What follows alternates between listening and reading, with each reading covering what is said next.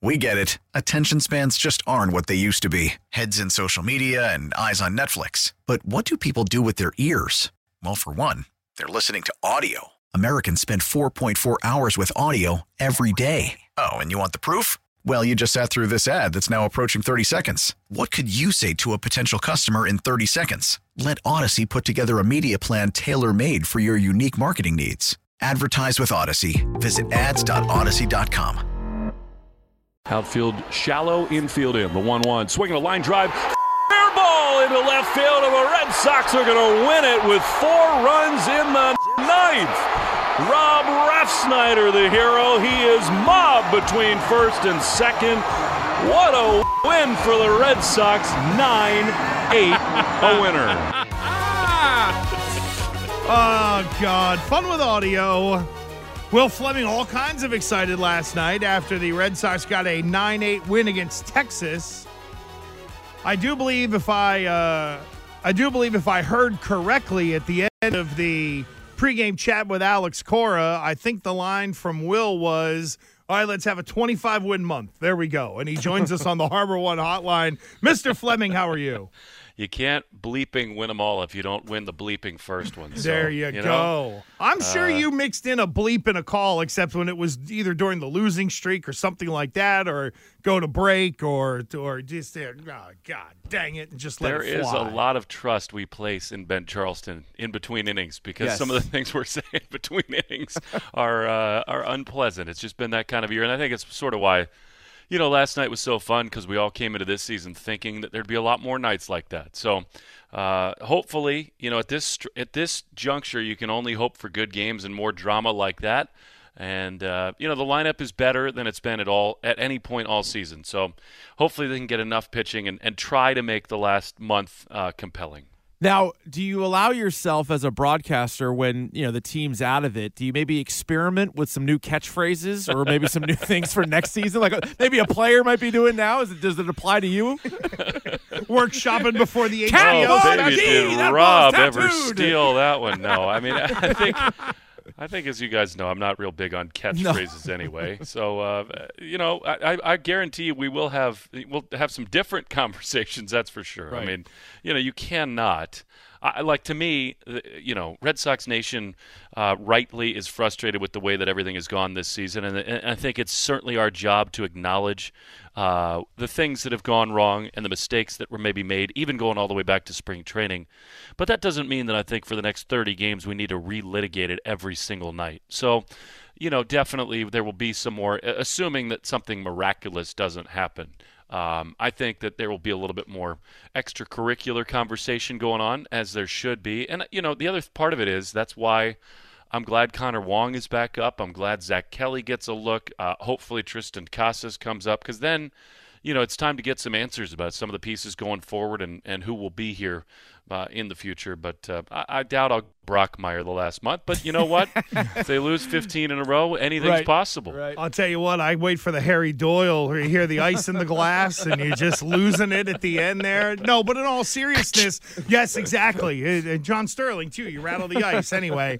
But uh, uh, you mentioned the Youngs, and we can get to them. But I wonder about some of the guys who are playing for something, like Xander Bogaerts. Do you think this month is important in terms of Xander Bogaerts? in thinking about free agency, or is this month bigger for the Red Sox to try to convince Xander Bogaerts either don't opt out or opt out and we already have a deal in place? How do you see that evolving over the next four weeks? He's going to opt out. I mean, there's just no doubt about that. It'd be malpractice for him not to do that with the free agent market coming to bear as it will. Um, I, I don't think it's important for Xander to prove anything over the last month. He is the player that he is. The market, the world knows it. Uh, and shame on the Red Sox if they don't know it. And and they do, though. I mean, you hear everything that Chaim Bloom says. Sam Kennedy's been on our air several times. And I believe them. I take them at their word that they want to get this thing done. And, I, you know, the truth of the matter is, I think, as I've said from the beginning, um, there is a middle ground, and I think there there will be a happy medium, and I think that both sides will agree to it. I really do. I've thought that all along, even in the depths of despair, like at the All Star break, uh, and even his opening press conference when he sounded so downtrodden. Uh, you know, the one thing that I continue to be so uh, impressed with uh, about Xander is that he just comes to post every single day. And he's been hurt all year. Uh, this has not been the season that he wanted for himself or for the team, uh, but he just kind of does everything he can to carry this team on his back. So, uh, again, how many times in, in our little chats every week have I said to you guys, if you are around this team for two minutes and you don't understand that Xander Bogaerts has to be here and should be here and is the heart of everything, I, I don't know what to tell you. I mean, I really don't. I, I, to me, the the entire point of the endeavor is to get players and people like Xander Bogaerts and Rafi Devers. So I'm confident and hopeful that both those things can get done. It did seem like Chaim Bloom may not have realized how important Christian Vázquez was to the team when he got dealt. And I know he's not the player that Bogaerts or Devers is, but you saw the immediate impact it had on those two guys specifically when when Vázquez got traded for a couple minor leaguers. So I'm with you. Most people should see how important he is, but I wonder if this front office specifically just looks at the numbers and doesn't really look at like the personal side of it. Well, I hope not. I mean, a couple counterpoints to that. Number one, uh, they brought Kyle Schwarber over because they thought he was a high character, great leader we can talk about why he's not here anymore, but they did that. They brought Tommy Pham over because they thought he needed to inject some energy into the group, and they brought Trevor's Story over. And even though he's missed a bunch of the year with injury, he's an incredibly high character player that they thought would assimilate well with the group, and he has. And I think the same is true of Rich Hill and Michael Wacha. So I would say that there is a defined pattern and history of them understanding that they want high character guys in the clubhouse. Uh, but that's a little different than saying there's a premium to be paid for people who've done it in our room for a decade, who were the leaders for our team. And, and um, again, I think that there's worth putting a little extra on top of any contract offer because of a history of that. Uh, what about guys like uh, Nathan Eovaldi? I know there's been the injuries. He's been in and out of the lineup this year. Do you have any vibe, read what might be happening with him here this final month, or, or, is it already kind of decided that he might they might just sunset him and he's off onto a different address? I think the next week will determine what they do with Nate because he keeps trying to get back, he keeps throwing and somewhat progressing. But if you're 12 games back with 17 to go, uh, why push it with Nate? And I know he's not under contract for the Red Sox next year. Right. Um, but that doesn't mean they're not interested in having him back. And moreover, just on a human side, he's been a total warrior for them, and they're not going to ask him to do something to endanger his future. Um, I think Nate wants to be back. I think the Red Sox are interested in having him back. And I do think, uh, in sort of an unintentional way, this latest wave of injury probably makes it more possible for that to happen. Because, you know, if Nate had gone two years like last year, where he was just healthy the whole way and a workhorse and a total ace, you know, he probably prices himself out of what the Red Sox were comfortable doing at that age and at that point in his career. But I know that there's mutual interest. I know that Nate uh, wants to be here, and I think the Red Sox would love to have him back. Uh, the, the dollars will, will determine whether that's possible or not. And on the flip side, guys, I do think that the wins and losses over the next seven to ten days will absolutely dictate how much of somebody like John Schreiber and Garrett Whitlock and some of those kinds of guys that we see because they are big parts of the future. Uh, they are young, they are reaching innings limits, they have had some injury problems. So if the Red Sox are out of it, I don't think we'll see Schreiber and Whitlock and some of those guys down the stretch because why would you? There's no point to jeopardize their future. So there's a lot at stake, even if it's not a direct lineage to the playoff push. Uh, how relevant they are down the stretch, I think, will have a lot to say about who's on the field and who isn't. What do you think the future is of JD Martinez, a guy who had an unbelievable year his first year here, a really good follow up year? Uh, like the rest of the team, not good in 2020, and then a solid season last year, and then this year it is really outside of one month, it has not been very strong for him. And he's now 35 years old. So, what do you see the the future for JD Martinez? Well, uh, I, I, it's muddled, that's for sure. Um, it is less of a guarantee than it has been at any time that the Red Sox will offer him, you know, that qualifying number. I think it's going to be between 18 and 20 million dollars, um, and I'm not sure that the market will will give him that. I'm really not. Now, um, it, the question becomes: Are the Red Sox interested in the potential that he gets that, and then they get the the draft pick in return? Um, I'm not so sure. That uh, there are so many signs that uh, this is a different thing, um, and that indeed maybe you know we're on the downside a little bit. And JD's been a spectacular player for the Red Sox, and really from the time he overhauled his swing, uh, when the Astros didn't believe in him, and he went to the Tigers and the D-backs and the Red Sox. You know, he's been one of the great run producers in the entire sport. Uh, I never really count him out because he does have this uncanny ability not just to work and tinker, but to figure it out and find things. And I, I like I wouldn't be surprised. You know, some of his main hitting gurus are currently working for the Los Angeles Dodgers and other teams. Would it surprise me uh, if in the offseason he works with some of them, finds something, and goes off for another year or two? Uh, it wouldn't, but that doesn't mean that it is necessarily in the Red Sox best interest to keep trying right. the same things with him at the dollar figure that it would probably take. Will Fleming joining us here to talk some Red Sox. Of course, he of the Red Sox Network here with Gresh and Keefe. Um, who are a couple of the young guys that you think will can either pitch or play their way into either a better spot or a roster spot for next year? Can we can we even say that that there are guys like it's just either everybody auditioning, it's so open we don't really know, or are there a couple of youngs here that you think could really grab the bull by the horns and interject themselves into 2023 in a big way? I think the most interesting and important one is Connor Wong because, you know, he has been to the big leagues before and he's done some impressive things, I think particularly defensively, but offensively, he's been overmatched. But at AAA the last two weeks, he really seems to have turned a corner. I think he's hit eight home runs in his last 15 games.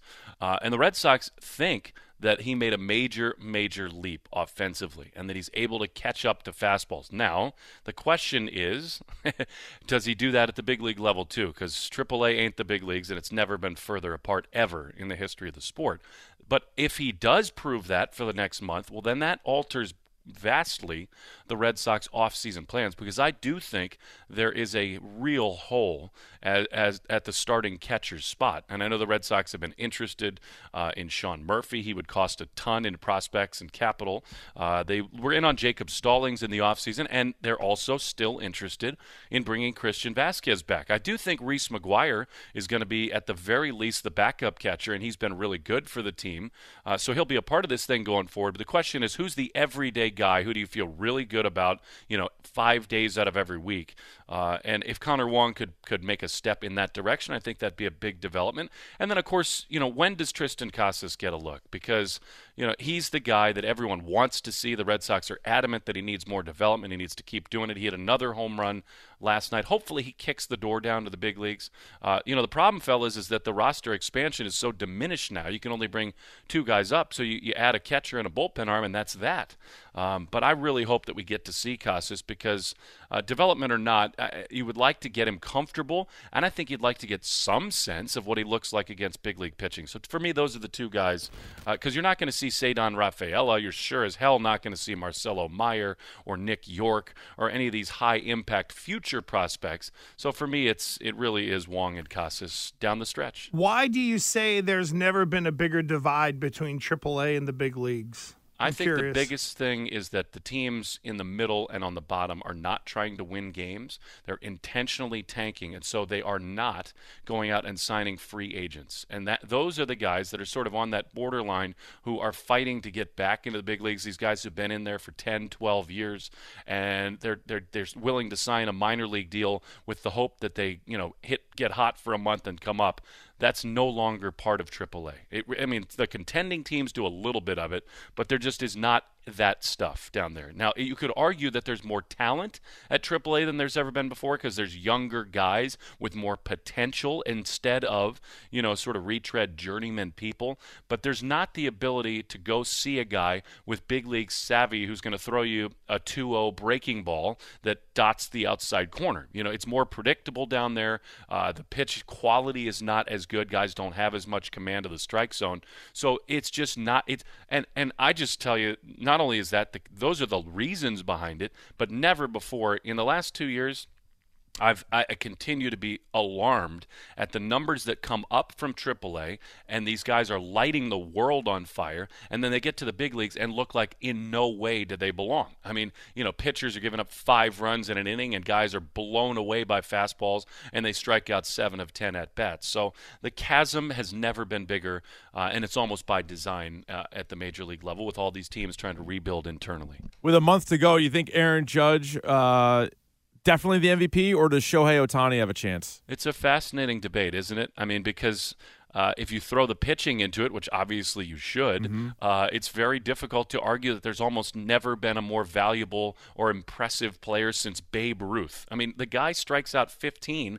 and the next night hits two bombs. Right. And and you know, Judge has had an unbelievable year. He has lifted the Yankees, and he probably will win. And I think the unfortunate part yeah. of it is the New York bias uh, probably puts him over the top. But that's not to take anything away from what Aaron Judge has done. He's just been spectacular from start to finish all year long. I think Judge is the odds on like sort of runaway favorite to win the award mm-hmm. unless he were to sort of fall off a cliff. I, but I, I, as we sit here today, I'd be really surprised if he didn't win it. Well, Fleming, he'll be a part of the call tonight from Fenway. Red Sox taking on Texas right here on the Shaw's and Star Market, WEEI Red Sox Network. Will, thank you, friend. We appreciate it, and uh, we will uh, catch up with you soon. Thank you, sir. A true bleeping pleasure to be with you guys. Mm-hmm. Thanks so much. True bleeping pleasure. There we Thank go. You will. We get it. Attention spans just aren't what they used to be. Heads in social media and eyes on Netflix. But what do people do with their ears? Well, for one, they're listening to audio. Americans spend 4.4 hours with audio every day. Oh, and you want the proof? Well, you just sat through this ad that's now approaching 30 seconds. What could you say to a potential customer in 30 seconds? Let Audacy put together a media plan tailor made for your unique marketing needs. Advertise with Audacy. Visit ads.audacy.com.